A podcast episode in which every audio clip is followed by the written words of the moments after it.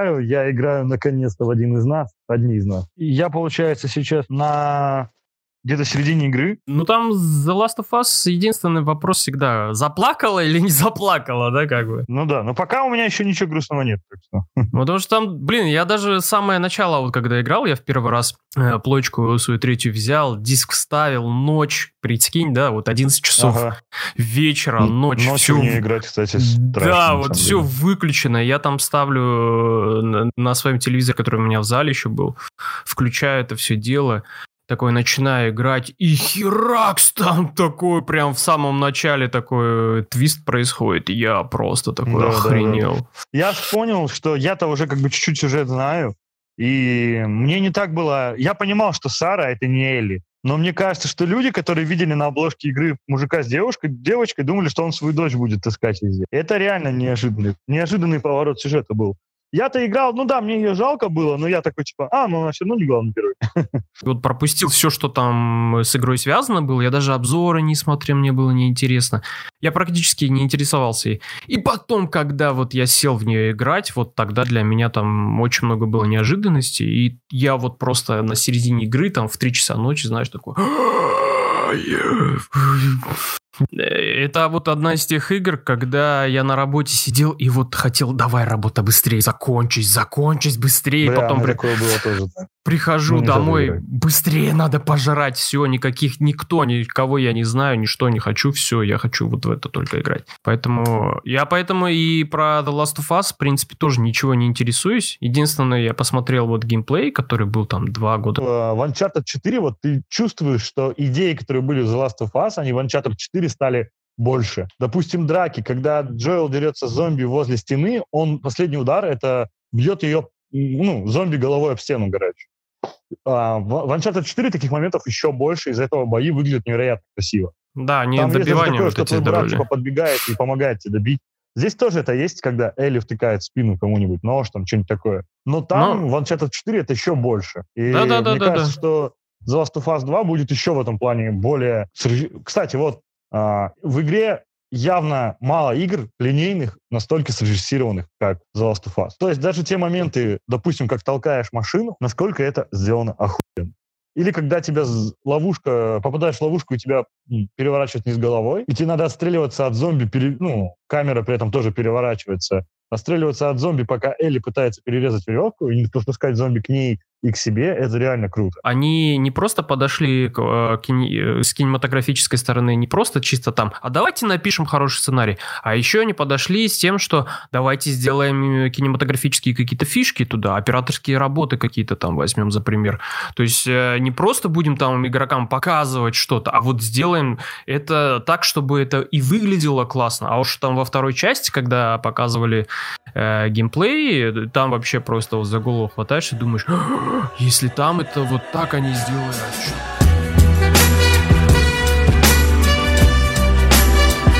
Подкаст Hardbuster.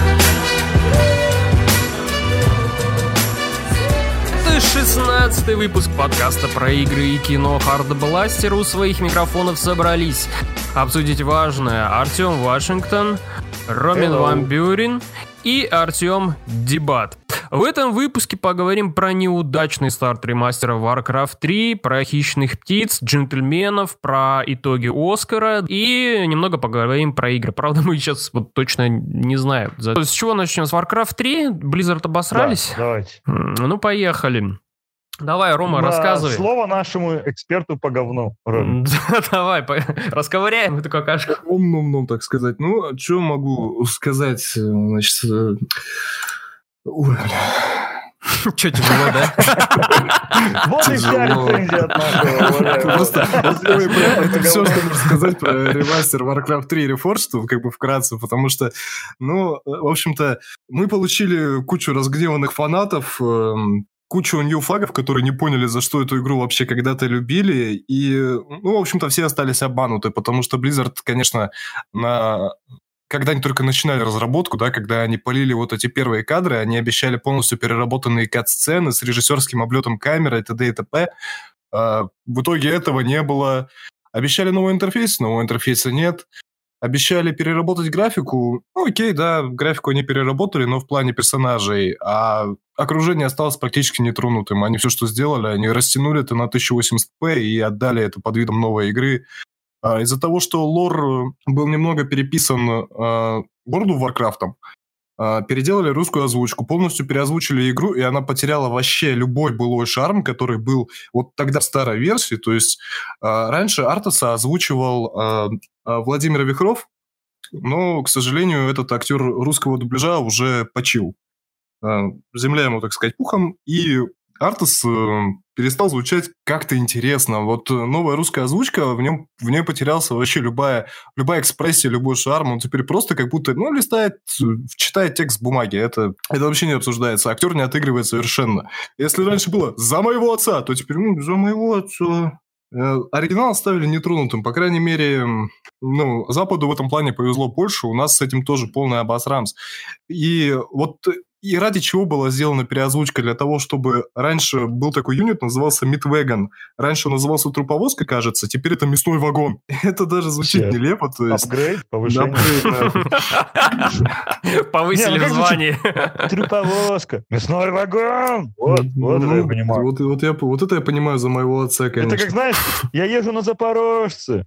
Не, Или подождите, а вот это, они же, надеюсь, оставили там построить Зиккурат, во имя Мерзула, вот это все. Ну да, оставили, только вот, э, по-моему, они это переозвучили, и поэтому теперь все звучит хуже. Я не знаю, там исходники, что ли, потерялись Блин, на студии, Им надо блядь. было взять вот этот вот, помните, ролик, короче, там в 2000 каком, не знаю, втором или третьем году вышел, где чувак там, короче... Да-да-да, мама при... с ним разговаривает.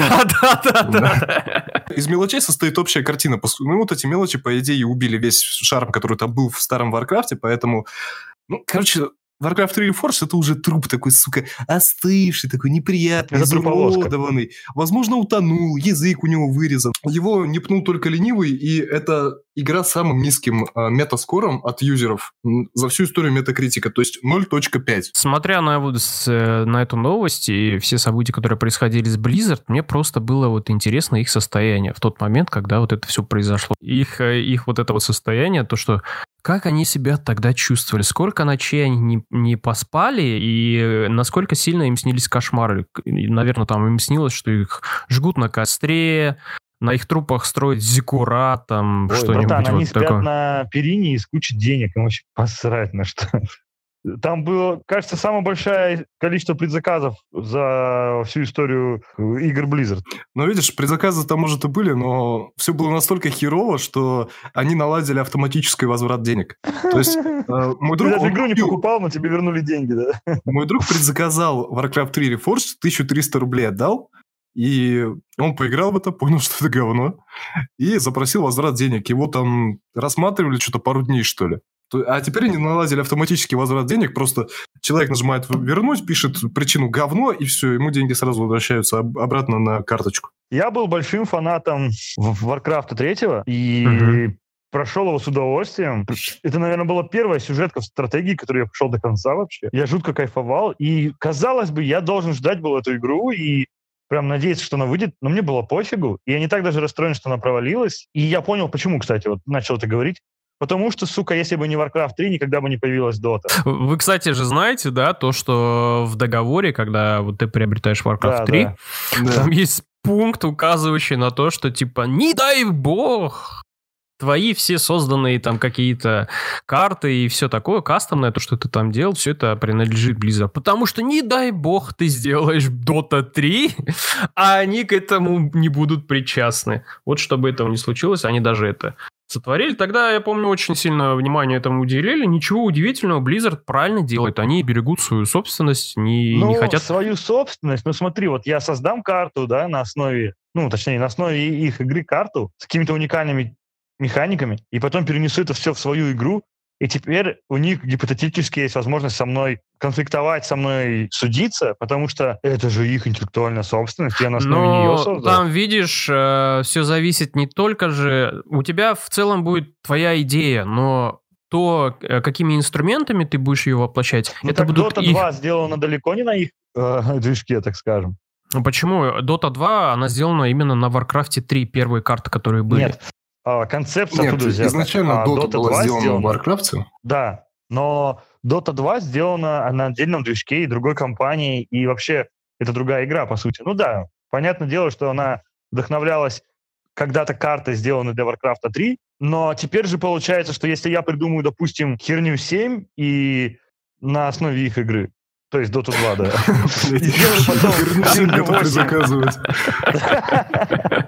И потом сделаю отдельную игру, они смогут со мной судиться, так как это же использованы механики из их э, бедной стратегии. Да, тут видишь, как получается. Э, идея, короче, например... Идите нахрен, мы поддерживаем творчество, но не ваше, блядь, и все таки Нет, ну, понять Blizzard тоже можно, потому что то, что да ты создаешь...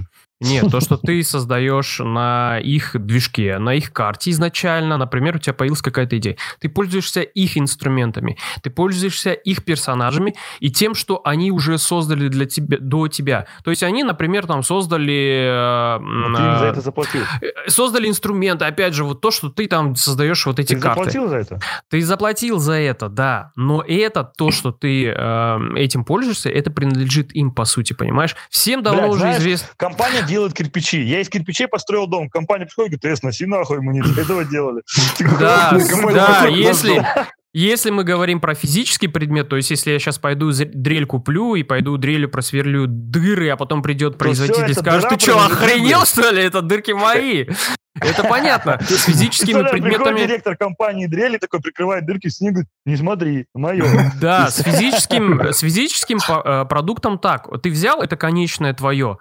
А вот э, с цифровым продуктом это уже совершенно по-другому. Все мы знаем, и всегда все опирается на то, что все мы знаем, что в Стиме игры нам не все принадлежат. Мы знаем, что Blizzard долбанные, охреневшие Да, твари, их можно обвинять как угодно. Их можно обвинять вот как угодно, реально. Можно им сказать, что они жлобы там и все такое. Но Blizzard они э, продолжают и будут существовать, они э, гнут свою определенную планку, которую они хотят достичь. Да, это не нравится старым игрокам, но потому что они уже больше на них не опираются. Представь, вот э, есть у Blizzard вот эта база их э, преданных фанатов, которые там собираются каждый год на Она Близконе. Есть, думаешь? Она есть. Который ну, собирает... Посмотрим, что будет на следующем Близконе, потому что на этом была анонсирована эта мобильная Диабло. А Опять же, мобильная Диабло была направлена на новых игроков. Она была направлена на анонс, вот этот был направлен на новых игроков. Они хотели при, притянуть новую аудиторию. Те, кто старики, вот мы, которые играли там в Диабло 2, которые знаем, что она такая великая, крутая, поэтому нам не нравится Диабло 3. А теперь для нас вот анонсировали Диабло, которую вот мы знаем. И будут ее делать 50% для нас и 50% для новой аудитории. И вот, возможно, из этого гибрида может... для себя. Ну и, возможно, из этого гибрида ничего хорошего вообще может не получиться, потому что усидеть на, сту- на двух стульях всегда сложно. И очень много есть э, примеров, когда разработчики анонсируют э, продолжение какой-то игры, я там не знаю, вот Shenmue 3, пожалуйста, для кого эту игру делали? Для тех, кто когда-то там в 90 каком-то году на какой-то консоль, которая там ограниченное количество людей купила и могло поиграть, вот для них, что ли, выпустили эту игру?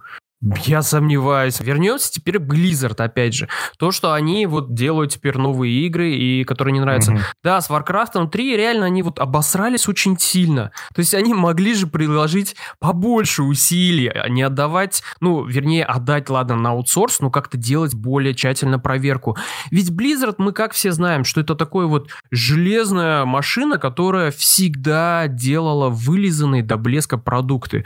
То есть э, это... Ну, уже года три как этим не занимается. Но, к сожалению, да, из-за того, что на них очень сильно давит Activision, э, то, что на, очень сильно на них давят акционеры, и из них пытаются выдавить теперь все соки, Uh, из-за этого у них вот происходят вот эти браки, связанные с Warcraft 3, с Diablo Immortal, еще с какой-то игрой, еще с будущими, скорее всего, ремастерами, которыми они будут заниматься. Неожиданный, помнишь, этот целый киберспортивной дисциплины, когда были люди, которые лет шесть посвятили тому, чтобы играть в эту игру. А, StarCraft? А они такие, да, не, не StarCraft, не а карты их.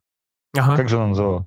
Харцу? Они же типа просто взяли перед крупным чемпионатом за несколько месяцев, просто отменили вообще киберспортивную дисциплину. А там были люди, которые потратили кучу времени, они работали, заключали контракты. Но Blizzard просто убрали. Ну вот Blizzard, она теперь вот такая, короче. И на нее давят, и ей приходится с этим как-то Нужно вообще жить. понимать, что время существования ламповых компаний, которые делали игры для себя, прошло. Как только люди начали делать игры для других, как только маркетинг стал определять, что будет, мы потеряли вон те самые интересные игры. То есть нам еще везет, что Sony настолько богатая компания, что может позволить себе вот эту блажь делать игры для нас, да? Хотя вот вспоминая Days Gone, не так уж эта игра была и для нас, если честно. И уже, может быть, и туда гнильца такая, знаешь, пролезла. Не зря туда сейчас уходят из Sony крутые всякие чуваки которые долго стояли у руля компании. Так что я считаю, что, возможно, блин, будет две вещи. Либо мы достигнем реального кризиса, когда все вокруг превратится в говнище, и люди просто перестанут в это играть и будут поддерживать только инди, что сомнительно, да, потому что очень многие люди с удовольствием едят говно и еще и причмокивают. Либо, либо, короче, все это продолжится, то есть люди будут потреблять контент и привыкнут к нему, и будет так же, как с кино. У нас упадет планка требований,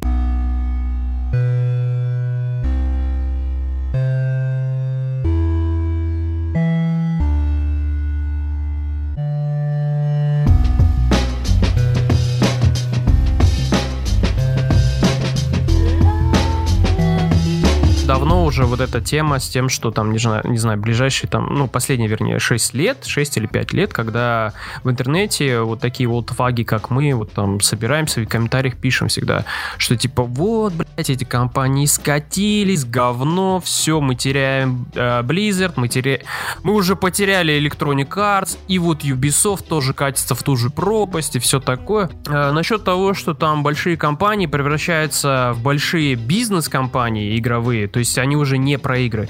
Просто стоит э, немного оглянуться назад, потому что все вот эти большие компании Electronic Arts, Ubisoft, Activision, Blizzard и ряд других студий, издателей, они все начинали с мелочей. И тогда, да, для них, чтобы выделиться, важным было уделять определенным играм э, в определенном жанре, создавать не просто вот что-то среднее, а делать что-то лучшее. Теперь, когда у них есть имя и они очень большие, они делают изменения в управлении, в подходе к бизнесу, и, естественно, они теперь создают игры, которые больше направлены на массового игрока, потому что они стали очень большими, им нужно очень много зарабатывать для того, чтобы существовать. В этом, э, для меня, в этом есть два выхода. Либо просто ты забываешь про этих издателей, вот реально забиваешь на них болт. И иногда, может быть, какую-то игру у них покупаешь, потому что тебе кажется она интересной.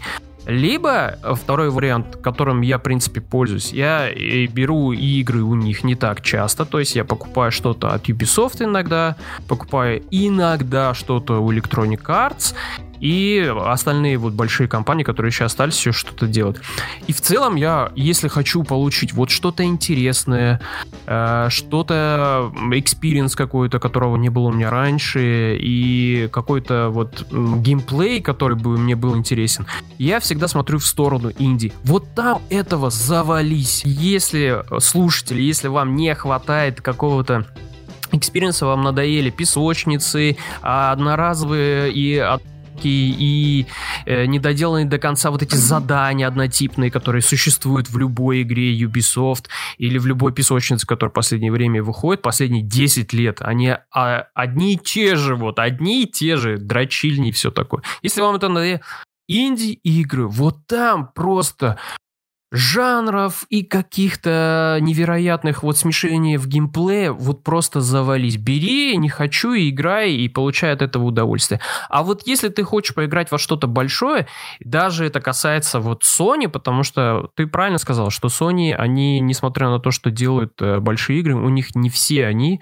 э, направленные, знаешь, такие типа ну, мы сейчас вот сделаем такое невероятное. Единственное, что у них осталось, это The Last of Us 2, который вот он будет сугубо такой, знаешь, индивидуальный, как вот какой-то алмаз такой, на который они э, надеются, в который они вложили очень много денег. Дэниел Варва объяснил, почему сейчас игры направлены на... Кажется, это был Дэниел Варва. Я могу ошибаться. Чувак, который выпустил Kingdom Come и первую и вторую мафию. Он говорил, что в те времена, когда в 90-е когда вот, по сути, игры начали расцветать, конец 90-х даже, тогда программисты оплачивали аренду гаража, грубо говоря, где работают, uh-huh. и себе бутеры. А сейчас программистов компании, допустим, в том же Ubisoft, ну, человек 15 это разработчики. Остальное это обслуживающий персонал. Грубо говоря, маркетологи, пиарщики, пресс-секретари, вот это все. Их уже больше, чем разработчиков. И знаете, что самое смешно? Они уже получают больше, чем разработчики. Несмотря на то, что их работа ни в коем случае никак не связана с продуктом, с конкретно его созданием, их э, положение в компании ценится выше, нежели положение самих разработчиков. Тех, кто без кого игры, по сути, не будет. Если разработчики просто разойдутся по домам, что смогут сделать группа пиарщиков? У них ничего не будет. Но поэтому из-за того, что компания увеличивается, им приходится больше вкладываться в продвижение, больше вкладываться в то, чтобы захватывать какие-то новые рынки. Когда ты понимаешь, что игра стоила 100 миллионов, и тебе заработать 120 миллионов будет маловато, потому что тогда игра просто тупо, сука, не окупится. Ну, надо же, чтобы было как минимум в два раза больше, чем заложено в разработку. Вот тогда приходится реально идти вот на такую хрень, что раздувать бюджет э, именно на продвижение. Это минус, но это бизнес. Черт возьми, так все сейчас работают. Я про это говорю. Я про это говорю. То, что все издатели, которые начинали, это были инди вообще, инди-разработчики, инди-издатели, по сути, которые вот сейчас инди-разработчики, как они начинают? Они начинают тоже в своих гаражах, домах, квартирах и все такое. Тогда точно так же было, но просто они это делали тогда и выросли в большие компании. Естественно... А сейчас знаешь, в чем еще проблема? Если инди-игра достаточно хорошо себя окупает и завоевывает какую-то аудиторию, инди-разработчиков сразу покупает какая-нибудь крупная компания, в СМИ обязательно пишут, что мы ни в коем случае, ну, типа интервью, мы ни в коем случае не будем ограничивать этих творцов в их там развитии. Но в итоге эти творцы медленно растворяются в коллективе вот этой огромной компании и бла-бла-бла. Э, в итоге мы больше не видим такого ничего интересного. Либо если что-то выходит, то уже полная херня. Я, конечно, надеюсь на Hellblade, что ребят купили вроде с потрохами, но что это пойдет во благо, потому что Microsoft вроде тоже не такие тупые, допустим, как, ну, как и Sony, да. Они, если покупают кого-то, то дают свободу действия. Но вот когда Ubisoft, не дай бог, или EA покупает, как мы знаем, было с BioWare, да, маленький коллектив, который делал душевные игры, в итоге стал делать полную попсовую херню. Потому что они, ну, они что вступили... BioWare, видишь, что многие разработчики еще говорили? Когда я купила BioWare, они покупали не разработчиков, они покупали название компании. Они же сразу всех поувольняли и наняли, точнее, из своих людей собрали штат. Вернемся к Warcraft 3 и к тому, что там вот сделала что, Blizzard. Мы говорили про Warcraft 3 когда-то? Я уже забыл. К сожалению, начали с них. Вот то, что у них, опять же, не получилось, да, они неправильно сделали, наверное, вот то, что когда делали анонс, они сказали, что там будут какие-то очень классные сделанные катсцены, э, которые они, по-моему, срежиссируют, и как-то будет все более лучше. Но, к сожалению, вот что вышло, то вышло. Хотя они пообещали, что они будут теперь игру там дорабатывать, они ее не оставят, не бросят. Еще бы они такие сказали, да не, все, вот это окончательный, короче, релиз, больше обновлений не будет. Вот это было бы странно, если бы кто-нибудь из них вышел и сказал, ну это, блядь, с концами, пацаны, как, как бы, что есть, то тем и пользуйтесь. Они еще подчеркнули, что мы не бросим этот продукт, мы будем его дорабатывать и доделывать. Мы его будем добивать. Ну, да, то есть... оттуда тени. мы сделаем графику квадратный. Вот, да кстати, они вообще нахрен всю графику вырежут. А, помните, вышел Ведьмак 3 на Nintendo Switch? Сегодня вышел патч, который реально сделал игру прям крутой для именно свеча. То есть он, она выглядит так же, как выглядит на Sony. Ну и пока ты не подключишь, конечно, к монитору. Ну, в смысле, имею в виду, так же выглядит, как на ПК, типа, пока ты не подключишь к монитору, тогда ты видишь все грехи. Да, она отличная. То есть до этого она была угловатая, с плохим сглаживанием, с кривыми тенями. Теперь все они вроде как вылезали, грубо говоря, даже еще и добавили возможность самому делать настройки, какие хочешь. Добавили сенсорное управление, потому что раньше его не было. И, кстати, в Гвинт играть с сенсором намного интереснее. Но в целом, конечно, все равно я советую, если вы никогда не играли Ведьмака, играть его вначале на Соньке либо на Xbox, либо на ПК. Ну, как-то для второго прохождения теперь это прям вообще реально идеальный вариант. Ты можешь брать Ведьмака в дорогу, в туалет, куда угодно. Идеально. Главное, что в туалет его можно взять. Через три часа ты, блядь, не, ты не выходишь из него, ты будешь выползать из этого туалета. У меня еще, знаешь, проблема в том, что у меня розетка возле унитаза. Я вообще могу играть бесконечно. Про Оскар, который прошел буквально вот месяц назад практически. Да. Э, что тут можно сказать? Э, ну, супер, классно. Мне Оскар понравился. Я его не смотрел. Я хотел ну, Я почитал просто, что вышло. Да, я хотел его посмотреть, но, оказывается, у нас в Казахстане никто не закупил права. Все подумали, да едите там сами со своим Оскаром, как бы, что там, кому ну, там знаешь, нужно? это все равно, это даже хорошо, потому что в России права купили, и это было а, да, хорошо, что я не смотрел эту трансляцию. Особенно, нас... когда знаешь, человек, который должен тебе объяснять, что происходит на экране, говорит, а что происходит на экране? И ты такой, а, типа, что? А, да. Это было, конечно, смешно, смешнее, чем сам Оскар. Но Оскар реально в этом году, он был хорош тем, что награды дали заслуженно. Вот все картины, которые были там да. представлены, да. они реально получили по заслугам. И главный призер, э, который получил аж две статуэтки и за лучший иностранный фильм, и за лучший просто фильм это «Паразиты», это тоже вот просто невероятно, что такое случилось. Я уж думал, в этот раз... фильмы вообще довольно-таки редко получают, а корейские, кажется, Да, очень редко. Я уже думал, опять сейчас дадут какой-то там драме, какой-то там вот этом внутреннем копании. Где... истории там. Да, там про чувака, который любит ковыряться в сене, он там гей, живет в гетто, любит лошадей, вот что-нибудь из этого, короче. И он еще черный, а папа с мамой у него мексиканцы, и они ненавидят Трампа, там вот это все. Кстати... Ты сейчас просто описал клип Лил Нас Журнал Esquire провел исследование по поводу людей и их отзывов э, насчет Оскар угу. где говорилось, что люди, у которых IQ ниже 30, они утверждали, что Оскар нужно дать Ди Каприо. Так, я хотел, а. чтобы Оскар дали Ди Каприо. Я знаю, поэтому я это и придумал. Кстати, кто что хотел вообще, вот э, кто хотел, кому, чтобы дали Оскар? У меня не было никаких ожиданий. Мне понравился фильм «1917». Я надеюсь, что он хотя бы одну награду получит. Ну, получил. Я надеялся на кролика Джо-Джо, потому что мне очень тоже понравился Uh-huh. На Джокера, потому что мне очень понравилось. Короче, я просто надеялся, что все получат по одному Оскару. Мир, печеньки, любовь, вот это все. Mm, да, ну, в принципе, там я так оно и получилось. Питта. Он заслуженно получил. Он Брэд, реально... Да. Вот э, я недавно читал статью, э, настоящую теперь, что э, как Оскар вообще определяется, и почему, допустим, почему, допустим, Ди Каприо получил за выжившего, хотя фильм многим не понравился. Угу. Потому что надо понимать, что Оскар — это премия не для нас, это премия индустрии.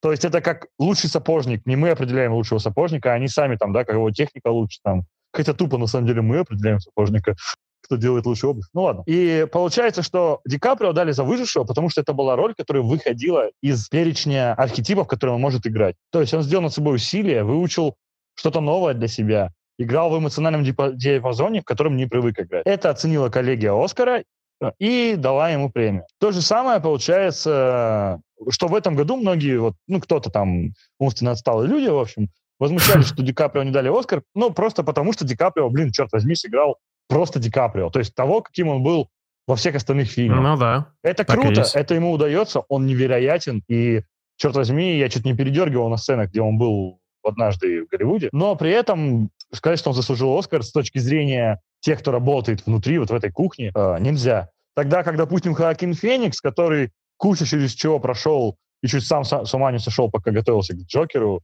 он реально заслужил эту премию. Уже вторую, кстати, да, у Джокеров уже две премии. Хит Леджер забрал, но Хит Леджер хитрый, конечно, он покончил с собой, что получил. Хоакин Феникс не рискнул, не рискнул. А вот Бэтмена хоть одного есть Оскар? Вот что мне интересно. Нолановского? Вообще у супергероев есть Оскар? Есть у э, Джокера. Нолановский о, Бэтмен, он, по-моему, ну, не только Там Хит только Леджер. взял. Не-не, там не только... Там еще спецэффекты какие-то, да, дизайн вот костюмов, что Техническая такое. сторона, они там Оскар получали за это все, а вот дизайн как сам режиссер... да, и, и Бэтмен такой... Да, да. Ну да, уже шутили на эту тему, что типа всю жизнь тратишь на борьбу со злом, а оно дважды получает Оскар. Да, да, да. Спасибо тебе, Бэтмен, что ты спас моего ребенка. Вот, Джокер, держи премию. Не, но все-таки с Бэтменом как-то сложно, то что если сам как бы рассматривать то, чтобы сам персонаж получил... правильные персонажи вообще за всю историю Оскара мало получали премий. Ну, хорошего потому парня, потому что... Легко. Да, да, и всегда ты спокойно можешь отыграть, а вот негатив какой-то там. А вот отыграть злодей. безумца, это уже да. Ну вот «Паразиты», давай вернемся к «Паразитам». Я их посмотрел буквально за неделю до «Оскар», и, черт возьми, это реально крутой фильм. Я не скажу, что этот фильм прям лучший был из всех, потому что мне больше понравился все-таки 19-17 и «Кролик», но я ни капельки не разочаровался, что «Оскар» забрал именно «Паразиты». Они заслужили, во-первых, корейцам нужна такая премия, чтобы их заметили, их кинематограф сейчас хорошо развивается, и даже сериалы наконец-то у них стали появляться нормально. Насчет Оскара, то, что там кто-то что-то получил, не получил, э, у меня были два главных кандидата 19-17 «Паразиты». Я больше болел все-таки за «Паразитов», и наконец-то они Оскар получили, я был э, реально рад, счастлив. Это очень крутой фильм э, в, для тех, для тех, кому не хватило, э, для тех, кстати, кому не хватило в новом Тарантине Тарантино, то есть вот э, в «Однажды в Голливуде». Но он не тарантиновский, он совсем... Он не тарантиновский, я знаю, но он, в нем есть вот эти вот э, приемчики и есть какие-то такие вот твисты, э, и даже фильм лихорадит вот на том же самом уровне, как бывает умеет делать Тарантино. Как да, ты такой... У Тарантино фирменная фигня, которая есть во всех его фильмах, это пустота. То есть он добавляет кучу пустоты, которая никуда не ведет. Какие-то диалоги там на 3-4 минуты, да, да, которые да, в итоге да, не играют ничего в сюжете. В «Паразитах» такого нет. Там все ну, выверено. да, там все, а да, выверено. Диалог, то он ведет к чему-то в будущем. Это да, круто. там осмысленно, но именно вот построение, то, что «Паразиты» построены на трех уровнях, когда сначала рассказывается одна история, потом она переворачивается, превращается в другую историю, и в конце ты вообще вот просто сидишь такой с невероятным, как говорится, еба и думаешь, вот это да. И 1917 тоже, который был мой фаворит. Вот э, это мой, это мне прям вообще зашло. Я, э, как я смотрел это Просто вот невероятная какая-то картина. Я весь фильм смотрел, и я думал, как они это сняли, как они это сделали. Потому что да, заведомо... Я тоже не понял, потому что мне друг говорит, типа, его сняли, говорит, типа, вот, сколько ты видишь, типа, события идут, столько да, длились да. съемки фильма. Я такой, да, да. нет, блядь, это нет, не там, так было. Там есть склейки, то есть если Конечно, ты... там есть, просто они такие незаметные, что... Да, да, типа, они вообще... так сделаны искусно, то что ты вот не понимаешь, это э, сняли вот за один день, одним кадром, или вот здесь вот как раз эта склейка была. Это а прикинь, так если одним классно кадром, сделано. режиссер такой говорит актеру, если, сука, ты хоть раз запнешься, блядь, тебе пиздец, у нас пленки, сука, хватит только на полтора часа съемки. Никаких дублей.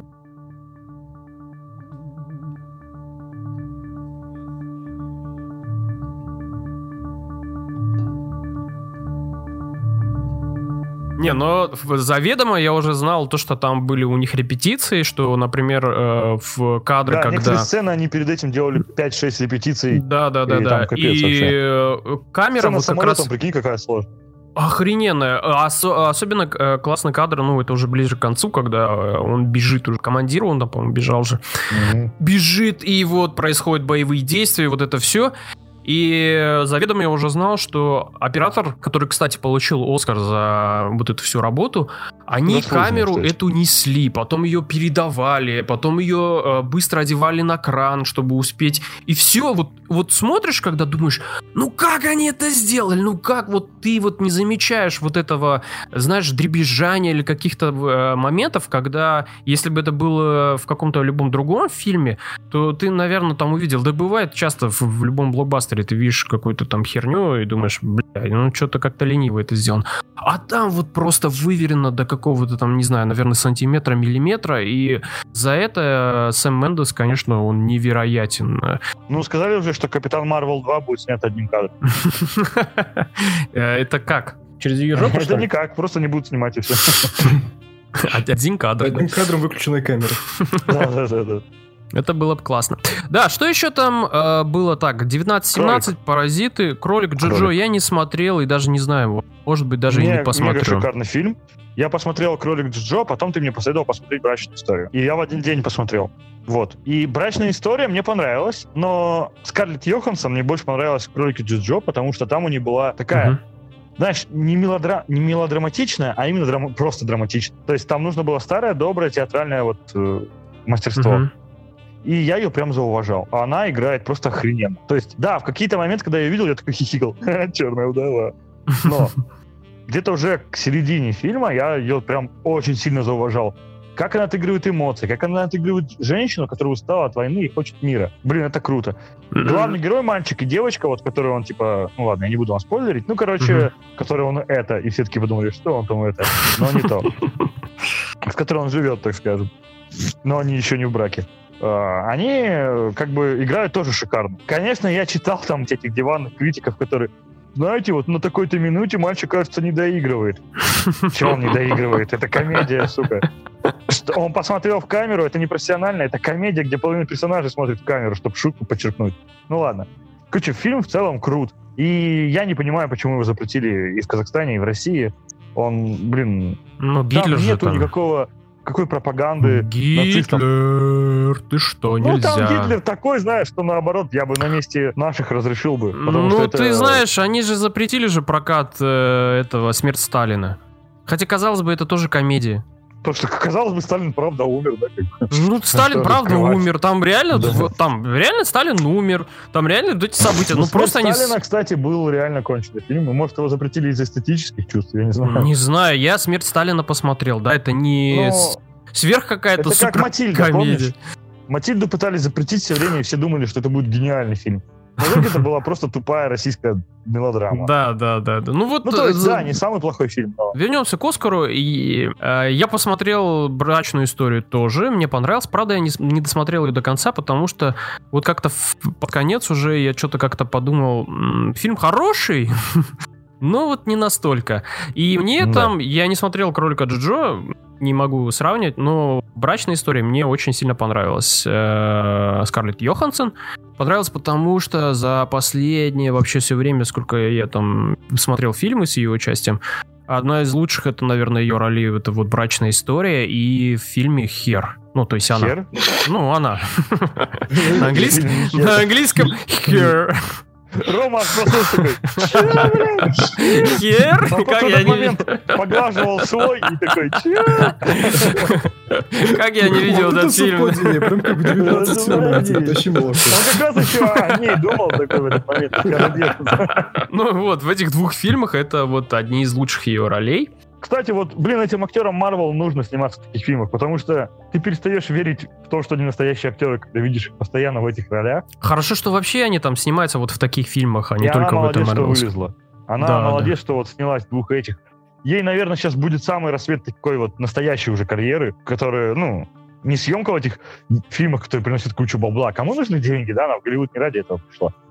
А, вот съемки в настоящих фильмах. То есть, где... Да, да, да, да настоящие режиссеры. Нигде чуваки, которые прежде работали в Диснейленде и настраивали колесо обозрения, а чуваки реально, которые умеют снимать фильмы. Да-да. И это круто. И она прям реально, у нее потенциал, который Марвел не использовал вообще ни на копейку. Они используют только ее сиськи, по сути, весь фильм. Ну и задницу там, в некоторых ракурсах. Ну, кое-кто использовал задницу, наверное, да. Но в целом используют только ее сиськи, и это не очень. Не, вот еще за одного актера, которого обидно, это э, Адам Драйвер, который, ну, Почему он, я, в принципе, не выделил его в брачной истории? Потому что он и до этого доказал, что он первоклассный и классный актер, которого потенциал не очень сильно использовали в... Которого поглотил Дисней. Да, в Дисней как раз, в «Звездных войнах».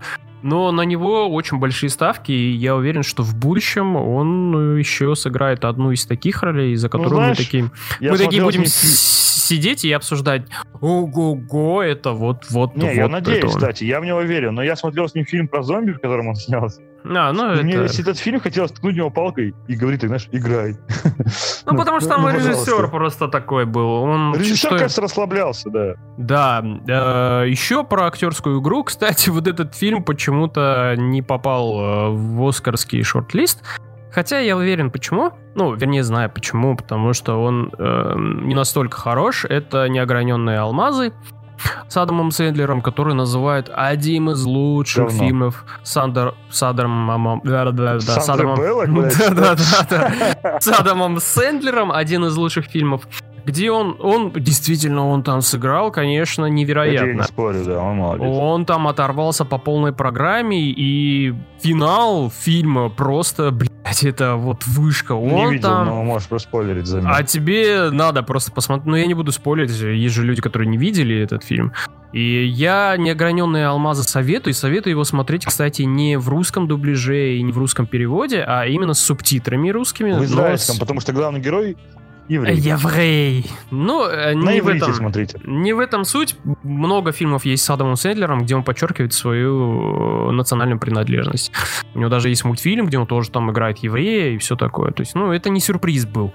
А вот сам фильм, да, он очень хорош, но для себя это не самая лучшая, если честно, э, актерская работа Адама Сэндлера. У него есть потрясающий фильм э, «Испанский для начинающих», где да, вот фильм. там э, и сам фильм, и сам Адам Сэндлер вот реально ну, одно из лучших у него э. Эту роль, мне кажется, было проще сыграть. Ну, я про испанский. Да, да, вот там, там попроще все-таки, но почему-то, вот мне кажется, эта роль, она вот самая лучшая в его карьере.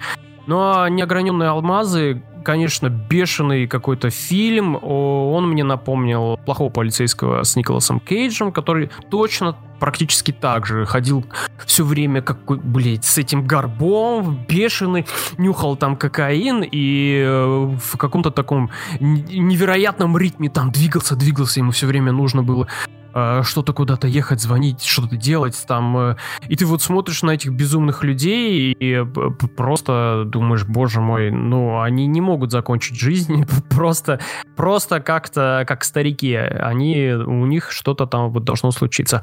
И «Неограненные алмазы» — потрясающий фильм. Да, там есть бесящий момент, связанный с музыкой.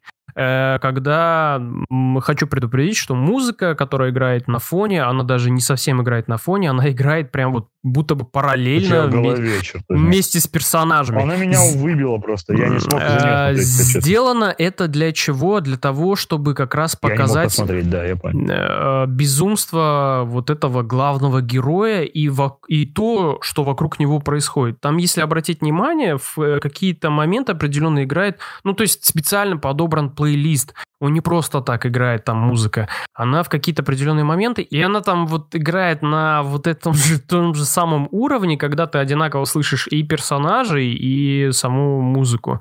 Это довольно громко, но Сделано все это, опять же, специально. Поэтому «Неограненные алмазы» тоже довольно сильный, хороший фильм. Не получил, да, Оскара, но все равно достоин своего внимания. Ну, да, в этот раз без скандалов, без откровений. То есть не было такого, что «а вот La La забирает Оскар за лучший фильм». А нет, подождите, не забирает. Да, все было прекрасно, идеально сделано. Единственное, у меня претензия к Оскару такая, то, что мне как кажется, вообще вот этой церемонии пора уже перестать быть какой-то такой вот, ну, особенной. Ну, в плане особенной того, что я думаю, им стоит быть более открытыми на трансляции. То есть, ну, господи, сделайте просто открытую трансляцию на YouTube, и все, пусть все люди смотрят. Ну, знаешь, возможно, это именно то, что придает им эдакий уровень элитарности, потому что, ну что, Золотой Глобус считается, ну, пф, награда, что там, блядь, каждому, он у Ди Каприо гараж забит. Но когда получил Оскар, это прям, о, блядь, волшебство. Там разные критерии, да, там разные люди оценивают. Золотой глобус, он больше как по зрительским симпатиям, там, Оскар это кинокопедики и вот эти вот все люди. Ну, Поэтому... дело, дело еще в том, что просто Оскар, он уже выглядит с годами-то, он стареет, и уже э, та претенциозность, которая у него была раньше, э, она сейчас уже не, не столько, вот, не такой сильно большой статус у этой церемонии, и из года в год падает число зрителей и так далее. Я просто думаю, то, что если церемония станет более открытой, как раз-таки за счет этого подтянутся больше людей, и больше будет смотреть людей, которые ну, ценят и любят кинематограф, и им это все интересно. И пускай она более станет вот за счет этого, может стать более элитарной. Как раз-таки вот то, что открытость, наоборот, мне кажется, и даст вот эту более элитарную э, статус еще выше. Но а, они там ну, знают лучше, знаю, видят ну, кстати, лучше. что бы еще хотел упомянуть, это выступление Эминема, которое открывало Lose Yourself. Когда Lose Yourself, да, и когда там просто сидит этот э, ну, режиссер, короче, ирландца. Да, Мартин Скорсезе такой охреневший. да, сидел и просто лузает yourself просто на месте. Он как будто уже в другой мир там отходит. Да, он такой с охреневшим лицом, он сидел, типа, это что такое вообще, это зачем? Для чего? Ну и Билли Айлиш тоже такая, типа, чё, старый рэпчик? Не канон. Ну, да, это зумерша сидела, тоже не особо понимала, что про... Вы, кстати, слышали саундтрек, который она записала для нового Бонда? Я послушал начало, и вот это вот мычание там... Это, это конечно, пи***ц. Мне Writing on the Wall Сэма Смита не нравился, который был написан для Спектра. Но после того, как я послушал Билли Айлиш, ну, все познается в сравнении, да? Да-да-да. меня, on the Wall, неплохой саундтрек. Да-да-да-да. You Know My Name я вообще молчу для Казино Рояль. Ну, не, You Know My Name это вообще, это вышка. Ah. So that's what keeps you on your toes. Could be. Хищные птицы. Зачем нам нужно идти на фильм, который решили в итоге переименовать? Нет, я не советую вам идти, кстати, переименовали его только в американском прокате. Спасибо. Я не советую вам идти на, на фильм э, в кино, как и на все фильмы Марвел. Я на них хожу просто потому что. Да, вообще могу. уже на блокбастеры. На... А, я на Форсаже только схожу и все. А, ну, извращенец, конченый тварь и прочее. IQ 1. В общем, да, IQ 1, минус 1 уже падает. Колеблется температура твоего интеллекта. Давай, давай, давай. Хищные птицы. Да, хищные птицы это невероятная высота гениальность, гениальной режиссуры. Не, шучу. Это как бы калька из двух э, Дэдпулов, по сути. Потому что, вот, грубо говоря, у нас есть главное, главный герой, который шутит. Угу. Шутит на грани. Угу. У нас есть история мести. Угу. У нас есть толстенький ребенок, от, относящийся к расовым меньшинствам. Ты сейчас а... Дэдпула второго пересказываешь, что ли? Я сейчас пересказываю «Хищных птиц», потому что именно там это и происходит. Помимо этого, там даже есть сцена драки в машине, которая почти полностью копирует Дэдпула. Бля. Но несмотря на все это, и диалоги, и сюжет, э, вообще в целом автору, режиссеру, сценаристу удалось э, сделать вменяемым и интересным. То есть если сравнивать с отрядом самоубийц, отряда самоубийц это реально херня, а вот э, на уровне как минимум Шазама, но хищные птицы держатся. Из минусов, я когда шел на этот фильм, я ожидал феминистического говна. И, как я думаю, большинство людей также идут на этот фильм, или даже те, кто не идут на него, mm, ждут я там на, такого. Я по постеру это даже понял, что там будет. Но в фильме много. этого нет. То есть, да, там есть плохие мужчины, да, но, в принципе, это точно так же, как антагонисты женщины. То есть они тоже весьма стереотипны во многих фильмах. Так и здесь мужчины стереотипны. Но при этом все равно глубина того же, допустим, а, Виктора Заса в фильме показана довольно-таки сильно. Он очень такой, знаешь, противный, но при этом персонаж, которому хоть ты можешь переживать. Короче, так я считаю. Фильм посмотреть можно, можно посмотреть его дома или на кинопоиске купить Под там чипсоны, за там, вот да. это все, пивасик Но там. идти на него в кино, ну, только если ты любишь кинокомиксы, ну, точнее, вот Скорцезе прав. Это аттракцион, почему бы не сходить на аттракцион, да? Ну, Сказать, будем честными. Это, это не так. Тебе понравится, ну, там есть спецэффекты, там есть шутки, причем там много шуток, и они хорошие. Есть короче, бои. Короче, будем честными, для премьерного фильма «Харли Квинн», Харли Квинн. А, это фильм такой вот, ну, где-то что-то среднее, да, короче, вот так вот. Ну, смотри, Харли Квинн была одним из двух персонажей, на которых можно было посмотреть в отряде самоубийц, да? То Хотя она меня был... там бесила, если честно. Ну, если честно, она была, кажется, мне как кажется, одной из немногих, на кого еще можно было поверить. Ну, посмотреть и поверить. Ну да. В отдельном своем фильме она тоже хороша. И как бы она его тащит на своей харизме. Мало того, к моему стыду, я не сразу понял, что актриса, которая играет охотницу в этом фильме, это та телка, которая играла Рамону в Скотте Пилигриме.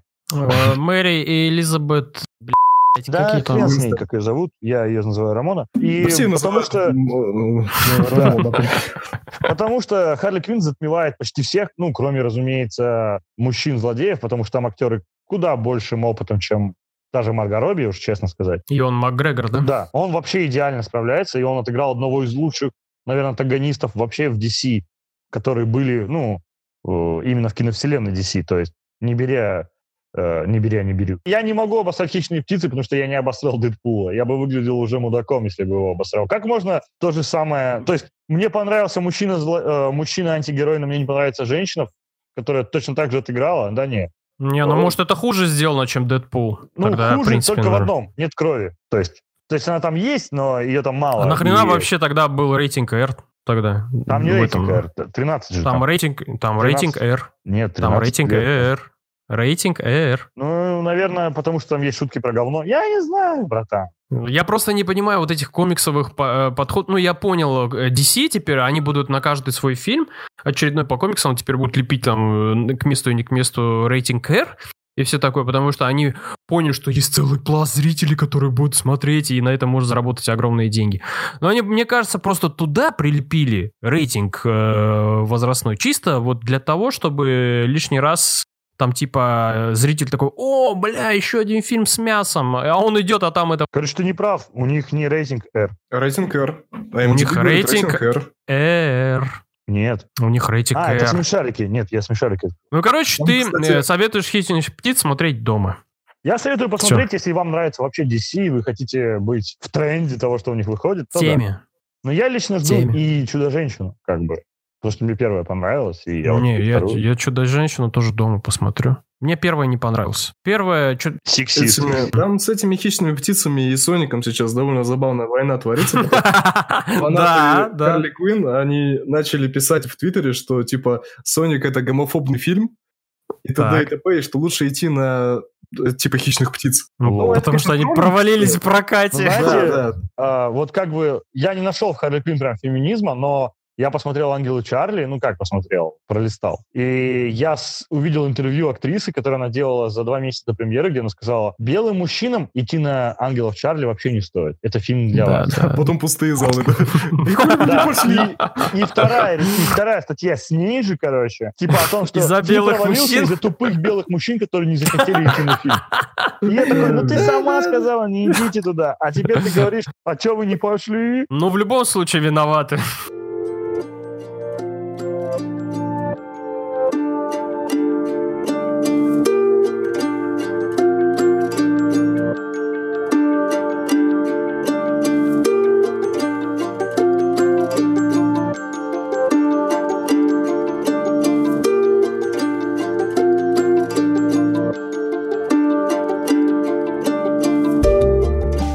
Ладно, едем дальше. Про хищных птиц понятно. Джентльмены. Джентльмены. Говорят, лучший, один из лучших фильмов Гая Ричи за последнее время. Да, я согласен с этим то есть, то есть э, про него можно там это надо идти смотреть, да? Да, я надо идти смотреть, смотреть, только если изначально... вы живете не в Павлодаре. Если живешь не в Павлодаре, потому что у нас его не показывают. Мы с другом тоже очень хотели сходить, потому что нам, в принципе, нравится творчество Гая Ричи, и даже который, ну, так себе Король Артур мне понравился. Легенда о мече Короля Артура, но... Угу.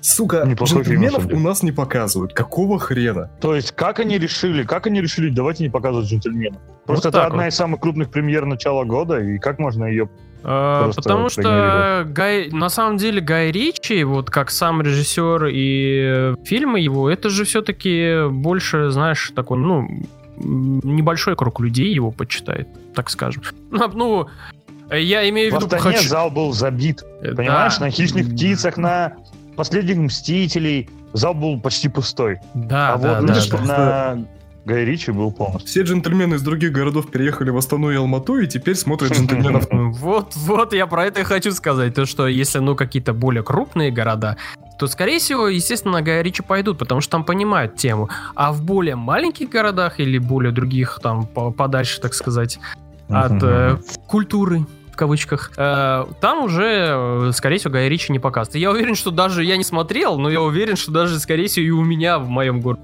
Гая Ричи. Если уж нет его в Павлодаре, то нам-то уж типа, «А нахера там, блядь, про каких-то английских там долбоебов?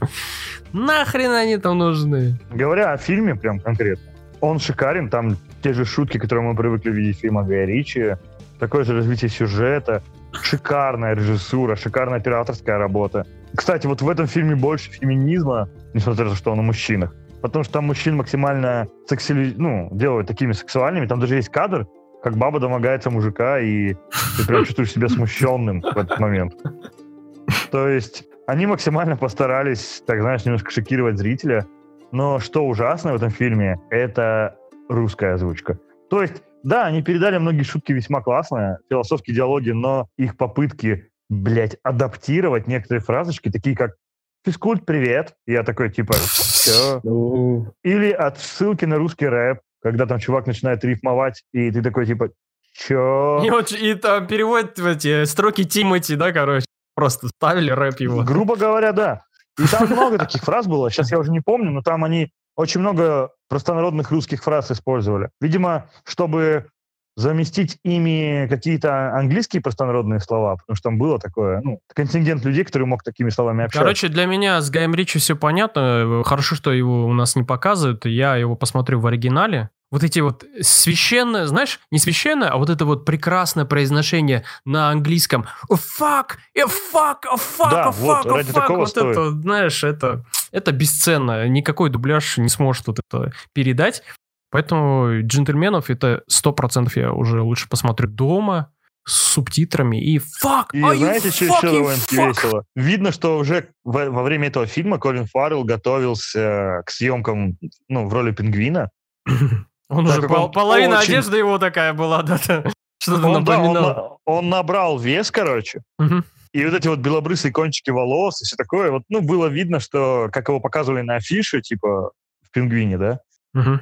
Что он примерно вот уже к той роли. Потому что, если вы помните, у Колина Фаррелла была раньше всегда такая фигура пипец, прям накачанная Ну и да, да, да. поджарая. Там чуть-чуть лишнего жира было всегда, но теперь он с пузиком практически уже. Да он и до и этого это типа бросается в глаза. Просто я его привык видеть другим. Прикинь, как офигенно. Тебе говорят, чувак, извини, но тебе придется разжиреть. Не, такой, вопрос... э, Ноль про- проблем. Вопрос э, с этим все понятно. А МакКонахи как там? МакКонахи шикарен. Ты сам он словил как будто бы не МакКонахи? постарел. А? МакКонахи Что словил? Да, я, блин, я пару секунд там МакКонахи сделал, пока сидел за. То есть он сыграл так же шикарно, как и во всех своих других фильмах. И такое ощущение, что он вообще не изменился с момента еще первого сезона «Настоящего детектива». Вот не стареющий какой-то актер. У него сразу рожа такая в возрасте, но она дальше не стареет. Хм. Молодец. Короче, на джентльменов э, не идем. Дома тоже. По понятным причинам. Ну, По понятным да. причинам, да. Кстати, Fuck, со мной ходил fuck. знакомый, который... Вот мы ходили там втроем, и чувак типа постоянно говорил, когда Гай Ричи вставит уже русских в фильме? Ну, то есть Гай Ричи же любит свои бандитские фильмы вставлять русских. Да. И в итоге они появляются. И играют самую важную роль. И, в общем, сразу становишься, становится на душе так спокойно, типа, что есть какая-то стабильность в этом мире. Ну, Гай Ричи молодец. мафия всегда появляется. Ну, что, с- что у меня с Гай Ричи важно, я из, вообще из его фильмографии я посмотрел только «Короля Артура», по-моему. И все. Шутишь? А Да. карта деньги два ствола. Не смотрел. А, это а большой про- куш. Не смотрел про А алмаз. рок-н-ролльщик. Не смотрел. Я тебе завидую, и у тебя столько классных. Агент и Ангел, блин, я начал их смотреть, а потом я вырубился. я забыл потом про это. Ну вот, кстати, агентов, агентов Ангел я хочу посмотреть.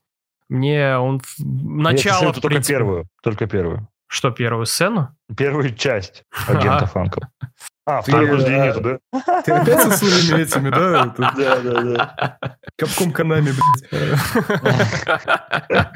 Не, ну как, мне сказал лично Билли Айлиш, э, это мой друг, парень такой классный, что типа, я знаю, Кать, что это мужчина, агент Анкл, третья часть не очень, а вот вторая, вторая норм. Так что у меня есть целый, короче, back-каталог э, Гая Ричи э, фильмов, которые мне Ну, я тебе завидую, это реально хорошо. надо сесть Ну, кстати, и да, карты посмотреть. деньги два ствола из пи*** впервые посмотреть, это, это хороший experience. Как бы. Я пересматривал кучу раз, и, блядь, Да, и мой, рок-н-ролльщик тоже хорош. мой любимый фильм вообще у него. Да, я у него же и их, этих э, Шерлоков Холмсов тоже не смотрел. Ну, я Ну, тоже не смотрел. Холмсы уже, ну, такие. Такие. Вот я, ну, если не- честно, два режиссера, которые меня разочаровали, когда они ушли в массовое кино, это Гай Ричи и Эдгар Райт. Они оба потеряли изюминки, когда стали вот такими, типа, массовыми. Подожди, а что там последнего у Эдгара Райта выходило? Ну, про этого Фильм. же, который в наушниках. А, фильм. А, «Малыш на драйве» это же Эдгар Райт. Бля, я забыл Ну, уже да, даже. да. Да, ну, там был просто актер, который теперь... А, кстати, второй части не будет, знаете, да? «Малыш на драйве».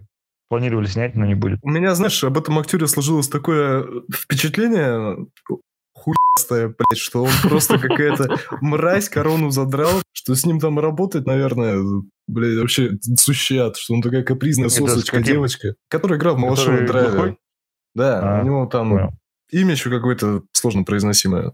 Ну, если честно, да. с малышом на драйве фильм неплохой, но там есть некоторые вопросы и, и по Но он уже слабый, если сравнивать с другими фильмами. Да, да, да, он слабее просто. Ну, в принципе, да. Ну, наверное, знаешь, когда ты снимаешь такие классные фильмы, ты как бы изнашиваешься, что ли? Изнашиваешься, скорее всего, из-за того, что тебя, от тебя требует коммерческое кино, а ты привык будет снимать кино более такое, знаешь, какое-то, ну... Ну, его фильмы с... всегда были как бы успешные. Со своим подходом. Ну, знаешь, там уже тревожный звоночек был на вот этом э, фильме про апокалипсис. Где да, там какие-то да, инопланетяне да. захватили, как он назывался? Хотя он все равно был хорош. Армагеддец, или как у нас его назвали? Да, да, да, да, да, да, да. Но он вытащил, знаете, за счет чего? За счет музыки и за счет игры актеров этот фильм вытаскивает. Ну, это да. Ну, сюжет в целом тоже неплох, конечно, и режиссура, но если бы не актеры, фильм бы не удался. Согласен. Хотя не смотрел тоже.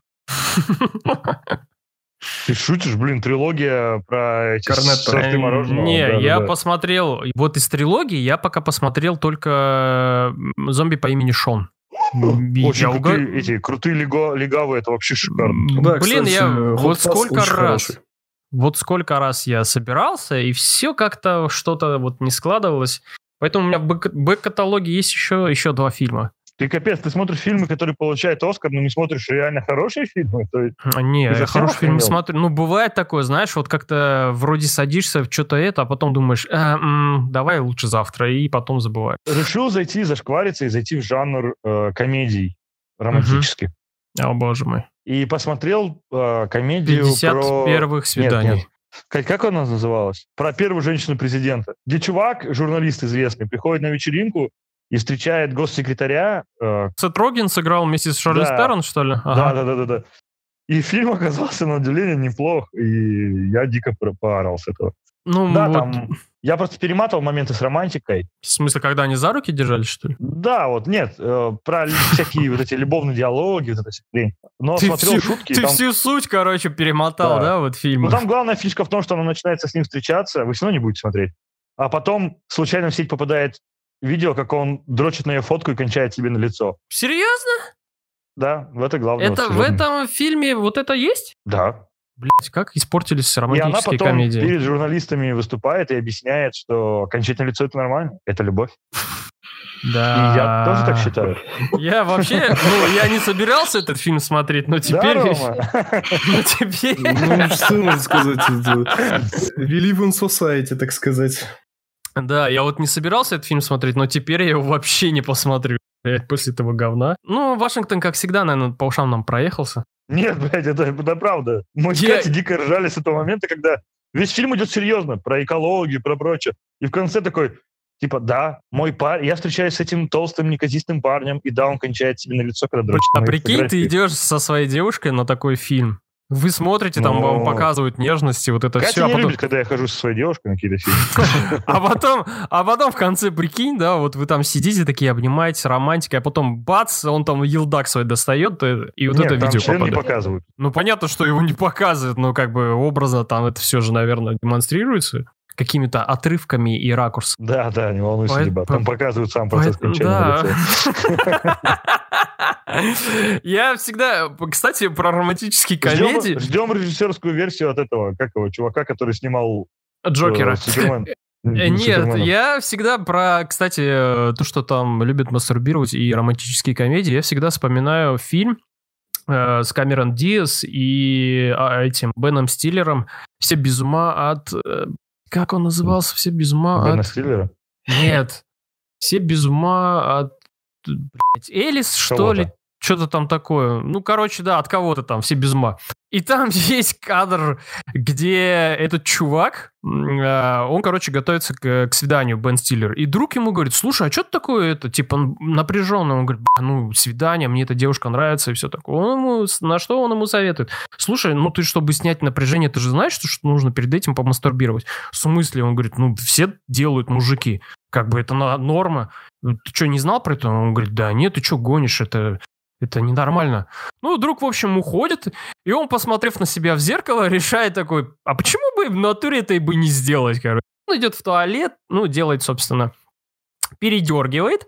В момент передергивания, это важно, в момент передергивания, когда происходит эвакуля... эвакуа... Короче, эвакуация.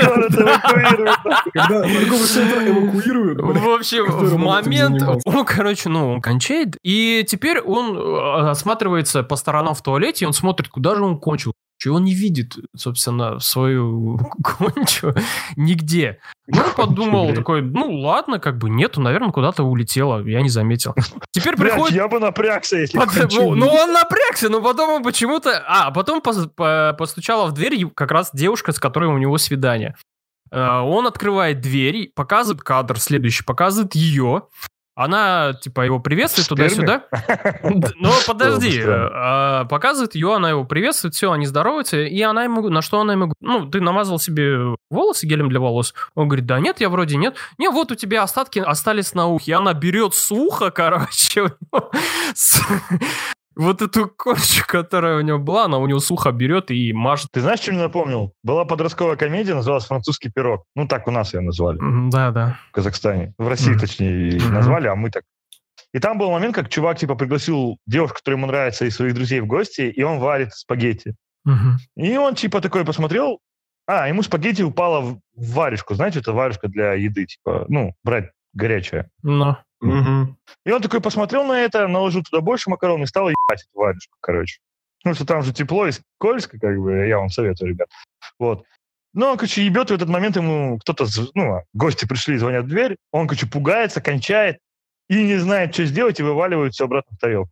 Ну, точнее, в кастрюлю. Так. В итоге все кушают и такие, типа, блин, как охуенно, типа, какой секрет у тебя соус? Соус, да. Да, да, да. В итоге проходит минут 40 фильма, и он с той девушкой уже начинает встречаться, и они поехали на природу, она ему сосет в машине, и в конце такая поднимает голову и говорит, ты Короче, она вспомнила соус. И такая, ты накончал макароны. С чего ты взяла? Заикается, потому что мы только что. И, в общем, это единственное, что я помню из того фильма. Ну, я просто вот всегда, когда в фильмах показывают вот что-то связанное с мастурбацией, это романтическая комедия, я всегда... Ты погромче. Я всегда вспоминаю именно вот этот фильм и именно этот эпизод. С одной стороны, это так ужасно сделано, но с другой стороны, сука, это так смешно, блядь. Потому что он открывает дверь, у него висит эта херня на ухе. Она ее видит, и она говорит, это гель для волос, и давай, и такая себе, короче, мажет, и ты такой, бля, там же есть вот такой... В реальной жизни просто такие ситуации не могут случиться. Да, и Потому там... что сперму не спутаешь с но... И там же есть момент, где этот же Бен Стиллер себе пере... застегивает, когда... Ширинка? Ширинку, да. Ты что, женщина? Ты не знаешь? Ну, я забыл это слово, реально. Когда он застегивает на штанах э, шири... у себя там ходите в этих в юбках? шотландцы Казахстана. Он застегивает ширинку вместе с своим яйцом. И непонятно как, он, он выше, да, вот как-то так он застегнул, что он перестегнул, собственно, яйцо, короче. И там вот есть вот эти два потрясающих момента, но там есть еще некоторые потрясающие моменты. Поэтому я вам советую эту романтическую комедию.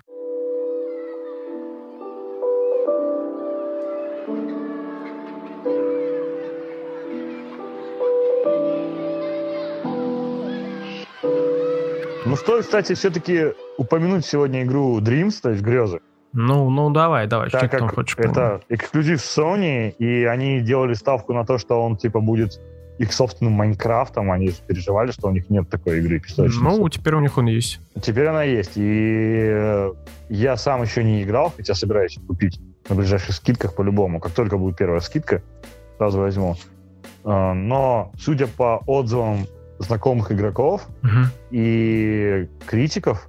Игра довольно-таки хороша, и единственный ее минус это в том, что она все же очень сложная. То есть создать что-то простое на ней, ну, может любой, да, там, допустим, какой-нибудь типа Марио Помидор. игру. Да, грубо говоря, вот что-то самое простенькое, гоночки какие-нибудь в 2D, да, любой может. Но вот чтобы создать на ней что-то по типу Ведьмака, а там даже, сука, перенесли уже почти весь Skyrim на эту игру, то это невероятно сложно. То есть это нужна длительная, кропотливая работа, нужно изучать, там нужно настраивать логику. Господи, там только для освещения, чтобы настроить освещение одного объекта, нужно 12 разных функций задействовать. Ну, естественно, потому что это конструктор Это да. открытый движок конструктора, на котором тебе разработчики позволяют делать все, что хочешь. Естественно, это затрата очень много времени. Блин, э, угу. даже вот про вот эти карты на пользователей, которые делают на основе, там, не знаю, Warcraft, Counter-Strike. Да, или... тоже мы играем вот в Overwatch, там есть мастерская. Да, да, да, есть... да. Даже там все равно это требует очень много времени для того, что, э, чтобы что-то создать. Поэтому я вот Dreams как раз-таки не хочу брать, Потому что из-за того, что у меня есть вот эта вещь, связанная с тем, что хочется сделать всегда идеально и хорошо, Э, я буду очень много, для этого нужно потратить очень много времени. И, естественно, ну, да. поэтому я вот Dream не хочу Но покупать. Я просто смотрел видос, как чувак, типа, делал Fallout, Uh-huh. Он же перенес целую локацию да, да, да. и многие механики. Он, господи, он только одну винтовку, чтобы она была идеально похожа на то, что есть в игре, он ее делал 8 часов, короче. То есть он каждую текстуру вытачивал, чтобы она была идеальной копией. То есть ему было недостаточно сделать похожую чувак настолько перфекционист, что он хотел идеальной копии во всем добиться. Ну вот Dreams как раз-таки это, знаешь, такой будет э, экскурс в, в разработку игр. Вот смотрите, как делают игры. То есть, ну, хотя бы приблизительно вы будете понимать, сколько разработчики трань, тратят на вот такие мелочи, как когда прорисовывают на дуле ружья там какие-то трещинки, какие-то да. вкрапинки и все такое. Ну вот пользователи на, на Reddit уже шутят, что типа Майнкрафт для мальчиков, а грезы для мужчин. Ну, типа, ну да, да, да, да, сложно. В Майнкрафте ты можешь только все простенько делать, а здесь типа есть все. Кстати, для мужчин. Да, блядь. Я тоже поугорал. Грезы для мужчин. Мальчики в Майнкрафте, а мужчины дрочат. Я готов купить грезы только лишь для того, чтобы там как раз-таки смотреть весь вот этот пользовательский контент, который уже создан. Да, там, кстати, по сути, ты получаешь доступ к тысяче бесплатных игр. Это как бы охрененно. Чисто вот для этого. Но чтобы там что-то создавать, это... Ну, еще смотри, если ты купишь грезы, я куплю грезы, еще кто-то из наших друзей, то мы можем вместе что-то делать. Это тоже прикольно. Мы сложимся, мы сложимся в одного автобота, да, там? Не, ну я уже вижу, как это будет, то есть вот дебат будет там долго, продолжительно, старательно выстраивать какой-то небоскреб, да, там до мельчайших деталей, а Артем просто будет срать в углу, и все, Просто два знакомых чувака сделали гоночки, и я теперь просто играю через PS Plus вдвоем в них бесконечно долго. И вот давайте на этой прекрасной так вот завершим этот выпуск, да? Круто будет. Всем пока. Всем пока. Всем спасибо. Нет, мы поговорили обо всем и ни о чем. И ни о чем. Ну, как обычно мы это делаем. Всем спасибо за внимание. Это был 16-й выпуск подкаста Hardblaster. Нет, подожди, мы что, реально уже закончили? А, да, да, ну... А, я про, а, а про Якудзу? This ain't no Mickey Mouse. This ain't no Looney Tunes. This is anime. Открыл для себя такую удивительную в какой-то степени серию игр, как Якудза. Это GTA по-японски, если можно так сказать, но если совсем грубо выражаться, практически безвкусно. А, это хороший, добрый криминальный сюжет про, соответственно, Якудзу, про такой синдикат, э, очень известный, с возможностью заглянуть на вот всю вот это явление изнутри, как бы. Я не уверен, что, конечно, разработчики там советовали с реальными Якудзами, которые рассказывали, типа, а у нас вот так было, а у нас вот так было. А, но все-таки выполнено это очень аутентично, ты смотришь на экран, и ты в это веришь. Главный герой – это просто, ну, тестостероновая бомба. Это молодой человек, которому там что-то за 20, но чуть-чуть за 20. Но как, ну, вот аниме все, наверное, смотрели, да? То есть там 17-летние мальчики выглядят как здоровенные мужики такие, похожие uh-huh. на тумбочку. И в ебало бьют тоже очень больно. Вот это вот про него тоже. К нему там лучше со спины не подходить, уебут не заметит, растопчет просто. А, и вот в плане чего мне очень понравилась игра, это японский пафос, потому что игра, во-первых, была сделана японцами для японцев, это не Resident Evil, который там на запад все же больше разрабатывается, э, и не Devil May Cry даже. Вот тут японщина просто сквозит из каждой щели. Тут вот этот пафос их, это просто что-то непередаваемое. Когда твой главный герой, которому, напомню, он якудза, ему чуть за 20, и он сам по себе мужчина довольно серьезный, участвует в гонках на маленьких машинках, которые вот ездят по такому пластмассовому треку, и при этом с неебским таким выражением лица и резкими движениями вынимает эту из кармана, показывает ее в камеру, кричит, и потом только начинается гоночка. Ты на это смотришь такой с открытым ртом и думаешь, какого это было хрена? А, в общем-то, мне не важно, мне все нравится. И каждая драка в игре, которая до хрена просто, это такой, ну, битома практически, можно сказать. Во-первых, драки сделаны очень хорошо, а во-вторых, перед каждой дракой, где-то с середины игры, главный герой начинает срывать с себя пиджак. Нет такого, что он там стоит, там пуговичку за пуговичкой расстегивает на рубашке, он просто вот так вверх подкидывает пиджак, и все, он уже с голым торсом. И еще кое-что. Вот в плане дополнительных квестов, сайт-квестов, эта игра ебет, ну, скажем, Ведьмака не вынимая. Потому что там есть такие прекрасные вещи, как, например, помочь девочке-школьнице японской угу. перестать продавать свои поношенные трусы извращенцам. Там есть э, своеобразный Майкл Джексон, которому нужно помочь э, снять клип на подобие э, триллера. Там есть даже довольно-таки трогательные квесты э, в плане того, что типа, ну, там можно помочь маленькому мальчику с тем, чтобы вот он в очереди стоял, там ждал э, выход какой-то игры, он ее купил, но у него отбирает хулиган, у этого хулигана отбирает потом другой чувак, у этого чувака отбирает другой мужик, короче. И вот так по ты идешь, и в итоге приходишь к персонажу, который последним его отобрал, даешь ему пи***, и там выясняется, ну, довольно такие а, сентиментальные детали, из-за которых и музыка еще такая на фоне играет немножко печально. И ты сидишь, ну, прямо чувствуешь, что сделал хорошее, доброе дело, и тебе от этого как-то, ну, даже как человеку легче становится, лучше. А ты играл в какую часть? В нулевую, да. Их там до хрена, и вот скоро на PS5 выходит переиздание пятой Якудзы, которая является самой длинной игрой в серии, потому что там пять играбельных персонажей, пять огромных районов Японии для исследования. По-моему, только Токио, но могу ошибаться. В нулевой, да, всего этого поменьше, играбельных персонажей только два, но при этом эта игра просто переполнена контентом. Это просто невообразимо. Там ну, вот да. идешь по улице, просто спотыкаешься об дополнительные квесты, об какие-то интересные детали. Тебе разработчики подбегают и подсовывают еще. Да, просто тебе под нос подсовывают. И, а, ну да, еще один сайт-квест вспомнил про то, что, типа, ты встречаешь доминатрикс из клуба для таких, ну, извращенских ага. утех, и она не умеет правильно работать с клиентами, то есть она сама по себе довольно стеснительная девочка, и она извиняется постоянно, там, просит прощения и так далее. И, ты, и она просит тебя научить ее, как быть грубой с клиентами. И там, просто, там шикарнейшая цепочка. Ну, там мини-квест просто небольшой, конечно, но это шикарнейший мини-квест, который там заканчивается еще довольно смешно. То есть я дико рекомендую всем тем, у кого нет аллергии на японщину, попробовать якудзу. Потому что вот, ну, такого... Но не забывать, что это японщина. Это японщина, поэтому я и говорю, да. То есть... Потому что я с Якудзой почти не знаком, но один раз смотрел стрим чувака, который... Не стрим, точнее, а обзор или как это. Ну, он делал прохождение, а потом добавлял русские субтитры, чтобы было mm-hmm. понятно, что происходит. Не знаю, какая там была часть, но там был такой грустный момент, как у главного героя убивают друга, короче. Uh-huh.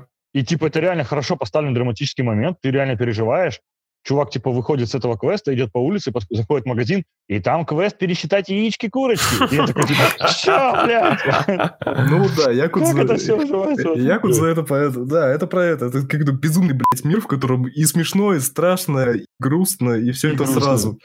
И я вот То есть они пытаются сюжет более-менее серьезно выстраивать? Сюжет там очень серьезный, да. Но сюжет нулевой части это прям такая хорошая знаете, как бандитский, бандитский Петербург. А почему нулевая? Она типа предыстория? Да, это предыстория. То есть теперь ты можешь спокойно играть во все остальные якудзы, да? Да, но только остальные якудзы, вот получается, э, первая, вторая тоже есть переиздание на ПК с подзаголовком Кивами. А третью, четвертую, пятую они сейчас, по-моему, на PS4 только переиздают. А так этих якудз уже, по-моему, девятая или седьмая, если не помню. Вот седьмая, а кажется, ты играл вышла. просто с оригинальным языком? А, ну, озвучка японская, это никак не изменить. Вот, ну, то да. Ну, вся эта их экспрессия на другой язык это передать просто, блядь, невозможно. А так субтитры английские, но английский там, не, ну, несложный. То есть я понимаю mm-hmm. 90% из происходящего и не чувствую вообще никаких проблем. И я вот наиграл уже 14 часов, и чтобы вы понимали, я прошел только первую главу, и вот все сайт-квесты, которые были во второй главе, а к сюжету второй главы даже не приступал. А глав там, по-моему, больше десяти. Я просто вспоминаю РДР с его невероятным сюжетом именно по времени. Угу. Мне аж страшно за такую игру браться. Нет, ну в Якузе, если идти чисто по сюжету, то там немного времени уйдет. Часов 8, а на 6 проходится. То есть сюжет там а, небольшой, там чисто из-за того, что мир просто набит контентом.